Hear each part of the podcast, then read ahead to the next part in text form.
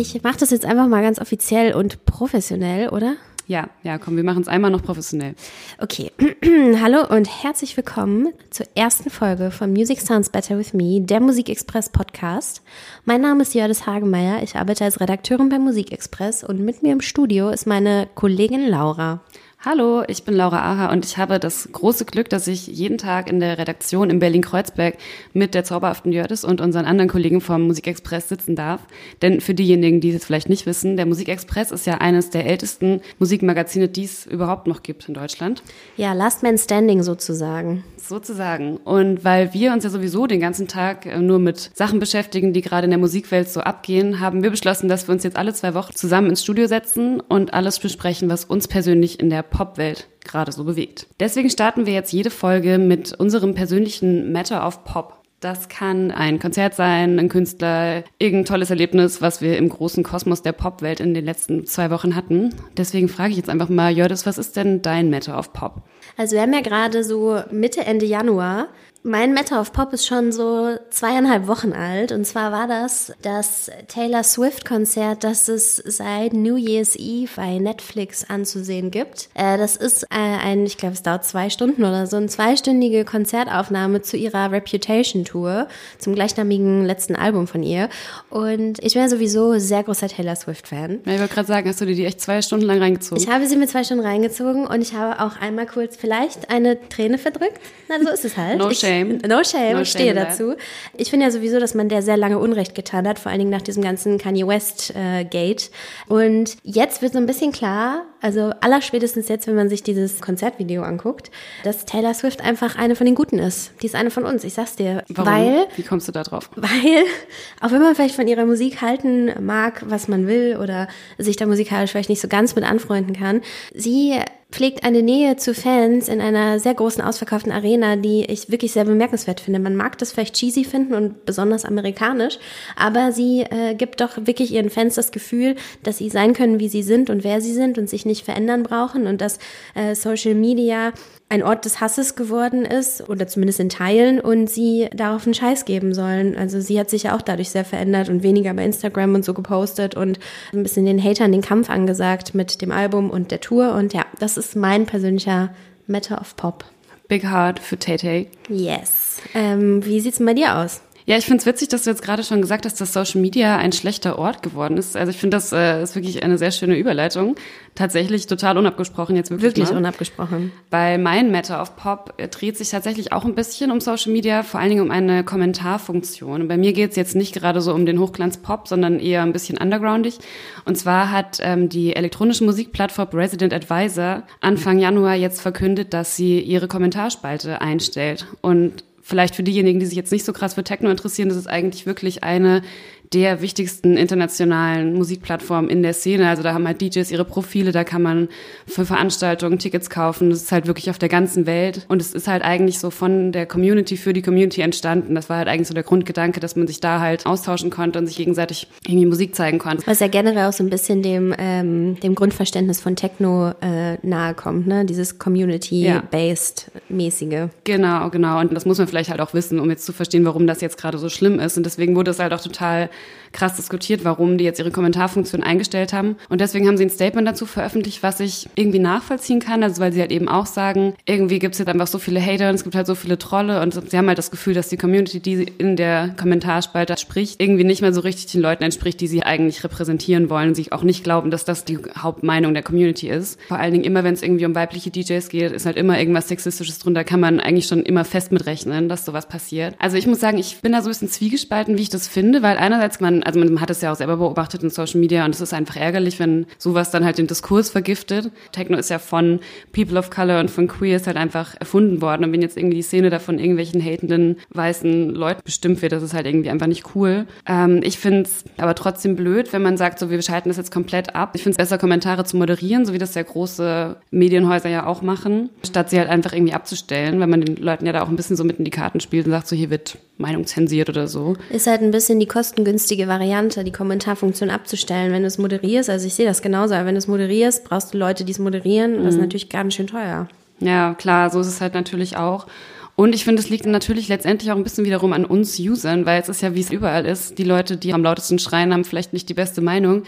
Aber dann sind halt die Leute mit der richtigen Meinung, sage ich mal, die halten sich dann vielleicht eher zurück. So, ich meine, man kennt es ja von sich selber. Also ich kommentiere da dann auch nichts, weil ich mich da gar nicht irgendwie ins Kreuzfeuer begeben will.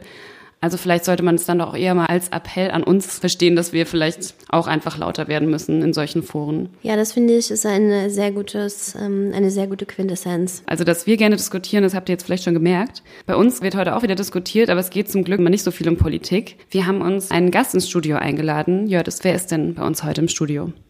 Unser heutiger Gast ist Stefan Rehm. Er ist seit elf Jahren beim Musikexpress, das ist schon ganz schön lange. Unser Chef vom Dienst und Plattenmeister bedeutet verantwortlich für den Plattenteil, den es jeden Monat in unserem Magazin äh, gibt. Und äh, hat als Praktikant angefangen, damals noch in München. Finde ich irgendwie eine schöne Geschichte, eine Erfolgsgeschichte, hochgearbeitet. Ja, wie man es nimmt.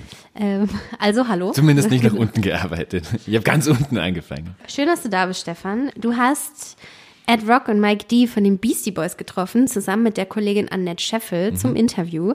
Wie war denn das? Wo war das und alles und überhaupt? Also wenn man Musiker aus so einer Liga trifft, ist das ja meistens in einem sehr anonym gehaltenen, riesigen Hotel. Diesmal war es im Soho House in einer unfassbaren Suite äh, mit Blick über die Stadt, ähm, mit Buffet und dem ganzen Shishi, was normalerweise bei unseren Indie-Bands hier nie so hat. Und das war genauso, wie ich es mir erwartet hat, wie ich es befürchtet hat, wie ich es aber auch mir erhofft hatte, weil ich mit den Beastie Boys groß geworden bin und diese Kunst von denen immer sehr geschätzt habe, sich dem Journalisten überhaupt nicht anzupassen, sondern einfach diese Punks zu bleiben und auf Fragen überhaupt nicht einzugehen. Das ist dann in, in einer Situation, wenn du da sitzt und dir ja äh, ein paar Fragen überlegt hast und du willst dir wirklich Antworten dann haben als Journalist und du bekommst die aber nicht, weil die halt ihr lieber ihre, ihre Ulk-Nummer da irgendwie abziehen, äh, frustrierend auf der anderen Seite Seite. Als Fan denkst du natürlich, boah, jetzt bin ich auch in dieser Situation, wo die immer versuchen, irgendeinen Nonsens äh, anzudrehen. In eurem Interview wird auch ganz gut deutlich, wie klamaukig das klingen kann, wenn die Beastie Boys anfangen, Ping-Pong zu spielen und nicht mehr auf Journalistenfragen zu antworten oder erst gar nicht anzufangen, darauf zu antworten. Ähm, es geht in dem kleinen Ausschnitt, den wir uns jetzt mal anhören, darum, wie die Rollenverteilung innerhalb der Band so war. Lass uns mal reinhören. Yeah, well, I was I was the enabler. I enabled Adam to be all that he could be.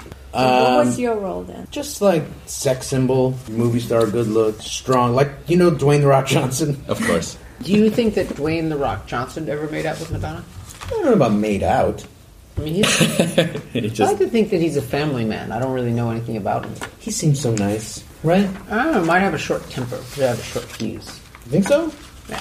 There's a lot cross, going on. Don't cross the rock. The other okay. thing about, oh, you don't like the Rock? I, I don't really know the Rock too well. What? I was far too young. When I was into wrestling, Hulk Hogan was the big one, you know? No, so but I'm talking The Rock. His that's Dwayne the Rock Johnson. Do you like Dwayne the Rock Johnson? I have a soft spot. For I love him. He's wonderful. Going back to this, sorry, going back to He's this. so Although- in shape. Lately, I'm starting to get concerned. I think you know, like it could be dangerous for his heart. Like I don't know what's No. going on. He's in You good think it's shape. okay? All right. Sorry. I wanted to ask you, like, from your beginnings, you, you, you said that you were like a, attracted to punk initially because. Attracted to Dwayne Rock Johnson? A little bit. Can I quote that? Yeah. Can of that be course. the headline? Who isn't? Yeah, he's What? he's a sex symbol, I'm unlike Adam. what? No. Too many muscles. I don't know. I mean, he doesn't have more muscles than we all have the same amount Yeah, of but muscles. just His just are happen to be Bigger. more toned. Bigger. Yeah. Okay. Probably. Okay. There is like this thing of you being like attracted uh, to to punk because it seemed accessible. Marky Mark, how do you feel about him? Wer jetzt kurzzeitig das Gefühl hatte, überhaupt nicht zu rallen, was los ist, keine Sorge, da gibt's auch kaum was zu verstehen, außer Dwayne The Rock Johnson und seine Muscles im Prinzip. Äh, Stefan, du hast ja mehrere Anläufe sehr ruhig und geduldig versucht, eine Frage zu stellen, auf die eventuell geantwortet werden könnte. Wie wird man, resigniert man irgendwann? Wie bist du, wie war die Situation? Ich glaube, man spielt einfach irgendwann mit. Also es wird ganz schnell klar, dass man ähm, so ein Interview gar nicht führen kann oder man müsste, also man könnte es wahrscheinlich schon, wenn man irgendwie wirklich drauf besteht. Aber Dann ist man halt auch ein bisschen der Spielverderber und auch ein bisschen Ja. der Spießer in der Runde. Ne? Genau, und dann weiß ich auch nicht, ob die, ob die sich dann überhaupt darauf einlassen, so wenn die jetzt einfach müssen, oder ob man dann halt einfach schon Antworten bekommt, die dazu passen, aber halt irgendwie langweilig sind oder, oder lustlos sind. Also lieber lasse ich die dann noch so in ihre Suppe schwimmen und versuche da irgendwie auch mit reinzuspringen oder so. Irgendwann war das alles völlig off-script und äh, wir haben dann auch nur noch selber irgendeinen Quatsch zurückgefragt. War ganz schnell klar, dass man ein Interview mit denen nicht führen kann und ich fand es aber auch sofort gut so. Also wie gesagt, ich habe das als, als, als Ehre ähm, empfunden, dass ich äh, auch jetzt mal in diesem biestige Blödel irgendwie dabei sein darf.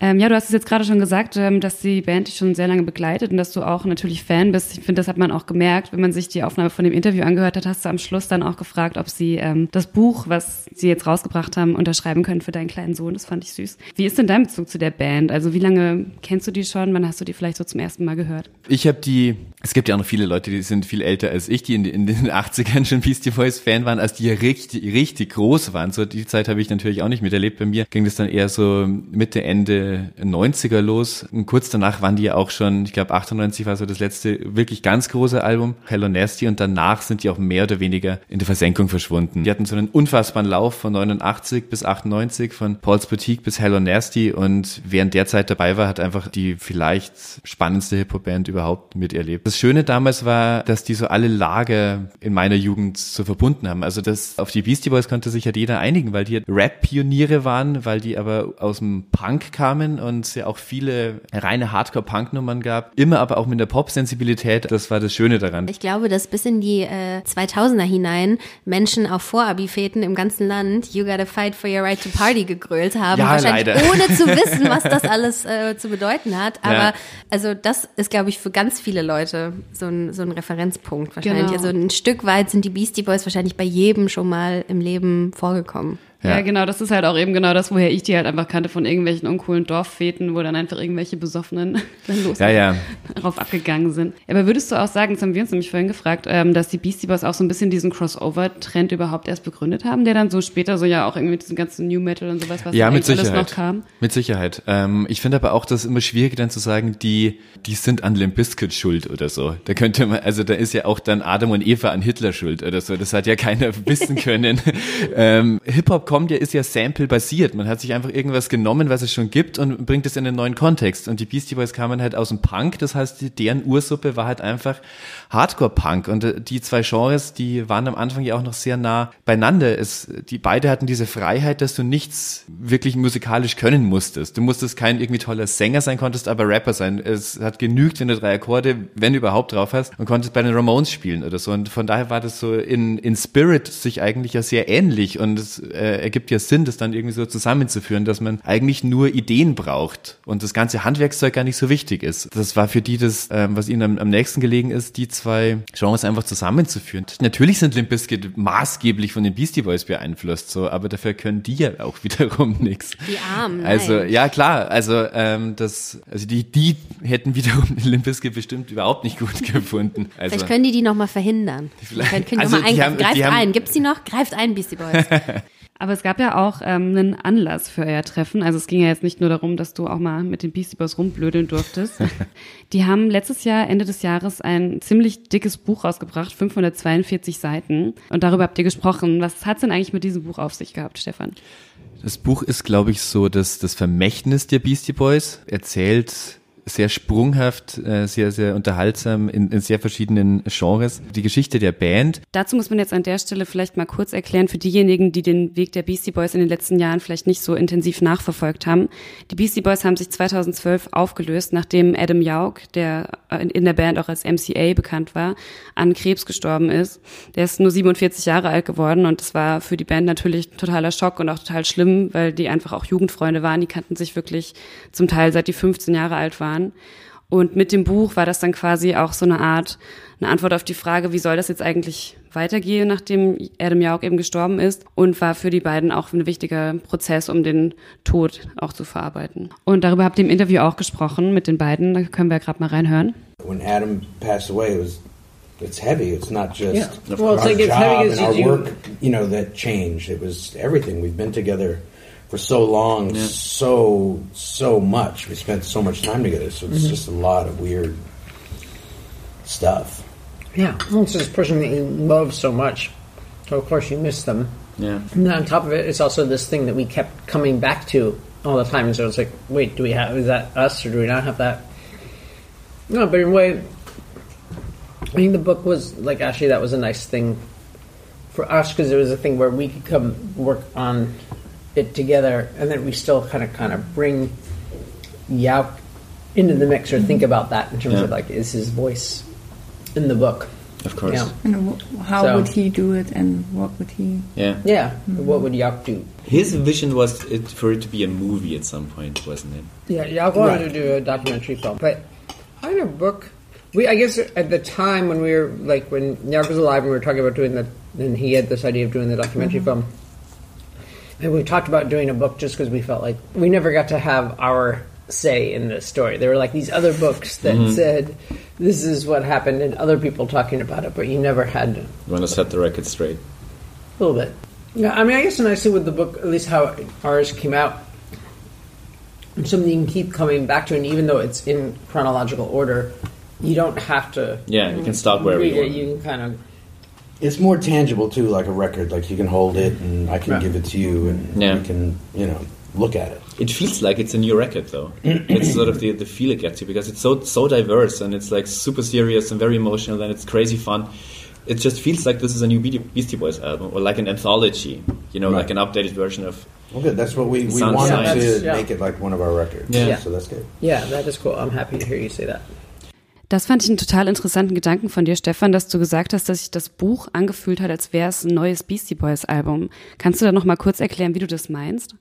Na, es ist, funktioniert eigentlich wie so ein, wie ein Best-of von der Band, nur halt ohne die Musik. Also es ist genauso bunt wie die Band, es ist so verrückt wie die Band, es ist so berührend auch wie die Band. Ähm, also die verabschieden sich da halt auch einfach von MCA, der, also Adam Yauch, der das gestorbene Bandmitglied, der auch das Genie dieser Band war. Also das wird, je mehr man sich mit denen beschäftigt. Früher habe ich die ja auch einfach so als so eine, so eine Dreiereinheit irgendwie wahrgenommen, aber das war ganz klar der, der Visionär. Der war in jedem Fall der, der Ideengeber für die und der auch am meisten einfach Bescheid wusste. Also und auch dann der Macher im Prinzip. Der Macher ne? letztlich, also der genau. Ideengeber und auch der, der macht, der immer, der vollkommen passiert. getrieben war, der immer, ähm, also bis der letzte Hummel im Arsch hatte und von einem Projekt zum nächsten und auch immer auch sofort wusste, wie, wie es umzugehen ist, äh, wie es umzusetzen ist. Und da manch, also das sagen die auch mal teilweise, hat einfach sehr stur war, aber es waren nicht immer gute Ideen, deswegen haben die anderen ihm halt da, dabei geholfen, das irgendwie umzusetzen. Und die meinten auch, dass er wollte auch so, so ein Vermächtnis dieser Band machen. Der wollte eigentlich einen Film draus machen. So, das wäre wahrscheinlich irgendeine Kreuzung aus Magical Mystery Tour und Monty Python oder so ähm, geworden. Dazu kam es nicht mehr und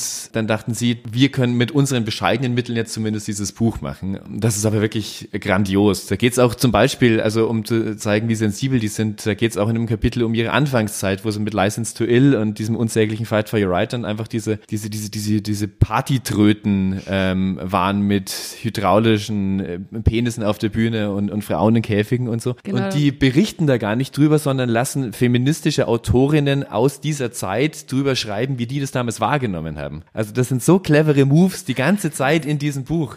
Auch sehr rührend, wie sie Abschied von, von MCA nehmen und alles so. Also das, deswegen meine ich, wirkt es wie, wie ein ganz gutes Best-of von dieser Band, weil du einfach ganz nah an denen dran bist und wirklich die, so auf einer Seite halt heulen könntest, weil es irgendwie so rührend ist und auf der anderen Seite dir wieder einen Arsch ablachst, weil es halt lustig ist und du halt einfach merkst, wie viel Ideen in, in diesen drei Leuten drin waren und in der Chemie zwischen denen. Deswegen ist es auch für uns äh, schwer oder es geziemt sich vielleicht gar nicht dazu unterbrechen, weil du einfach da diesen, diesen Flow dann störst, den's, der einfach sehr einzigartig bei denen ist.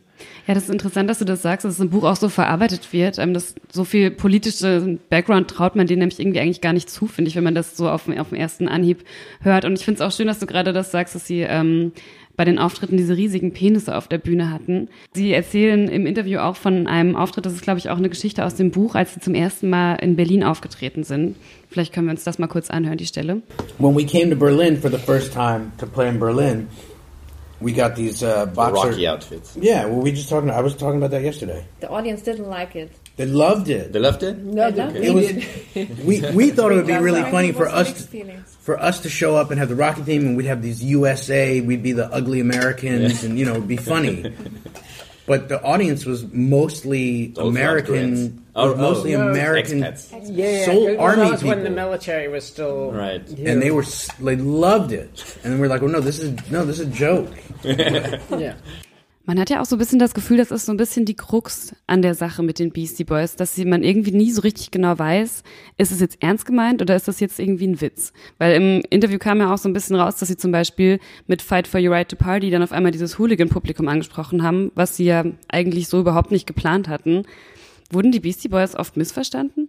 Da reden wir hier wirklich nur über die allererste Anfangsphase. Da reden wir wirklich ja nur über die Jahre 86, 87, als die diese Hooligan-Stars irgendwie waren. Das hat, damit haben die ja unmittelbar danach äh, völlig gebrochen. Also damals war das irgendwie so, waren die halt über Nacht unfassbar erfolgreich und, und Teenager so und da machst du halt diesen ganzen Blödsinn mit, ohne den großartig zu reflektieren. Ähm, ich glaube, dass die im Nachhinein über die Zeit gern sagen, dass das eigentlich als Parodie gedacht war, bin ich mir gar nicht so sicher. Also dafür wurde, glaube ich, damit viel zu viel äh, Geld verdient, auch damals. Und das, man kann ihnen das gar nicht so vorwerfen. Die haben im Interview auch gesagt, so, also wir waren halt auch jung und dumm. So, man hat aber auch das Recht, wenn man jung ist, einfach und halt riesige Pimmel lustig findet, kann man das ruhig auch mal machen. Aber wenn man halt dann in seinen Zwanzigern angekommen ist, sollte man das vielleicht auch nochmal alles überdenken. Und das haben die ja wie, wie niemand anders. Also ab 89er Pauls Boutique oder so war das ja, war ja nichts ferner von denen als Sexismus oder irgendwie oder blöder Partyrap oder sowas. Das war ja hoch ähm, intelligente und, und abwechslungsreiche Musik. Also das war Ich wirklich. finde auch eher, also ich finde große Pimmel auf Bühnen super. Ich finde eher, dass das Problem ist, wenn Frauen auf Bühnen in Käfige gesperrt werden. Da, Ja, ja, da, klar. wird's- da, da, da bin ich raus. Da haben die sich ja auch mehrfach äh, entschuldigt. Also da gab es auch auf, äh, auf der Jackie halt, auf, auf dem dritten ähm, Album gab es auch äh, Zahlen von MCA dann drüber, dass sich da echt entschuldigt es hat überhaupt nichts mehr mit dieser Band zu tun und so.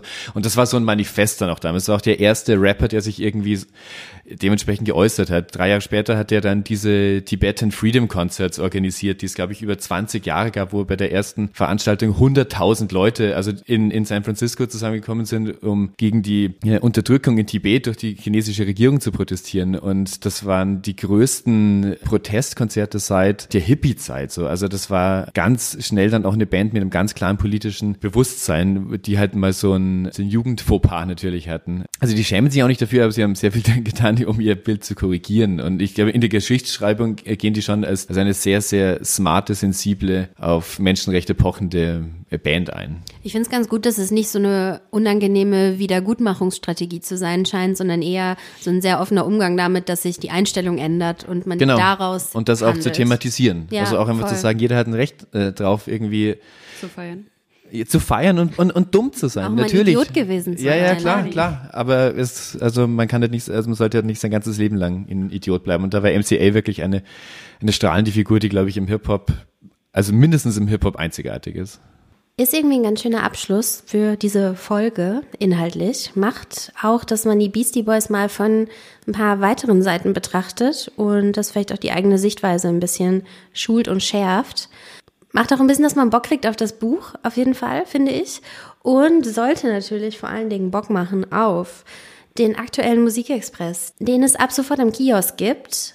Darin enthalten nämlich, jetzt Achtung, Produktbeschreibung, das Beastie Boys Interview in voller Länge, in voller Schönheit zum Nachlesen und nochmal verinnerlichen. Und weil Jördis und ich äh, passionierte Playlist-Fans sind, haben wir beschlossen, dass wir zu jeder Folge eine inhaltlich passende Playlist für euch kuratieren, wo ihr all die Songs und Anspielungen, die wir hier so im Nebensatz gedroppt haben, dann auch gerne nochmal nachhören könnt. Aber diesmal natürlich ohne Limp Bizkit, keine Sorge. Aber dafür mit Taylor Swift. Yes!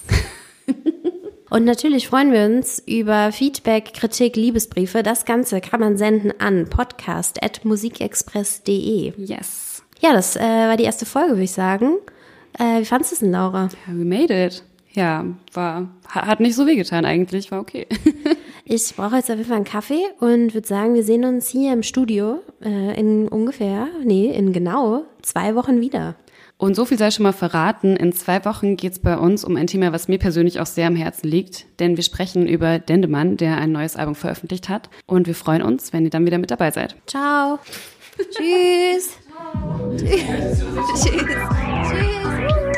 Tschüss.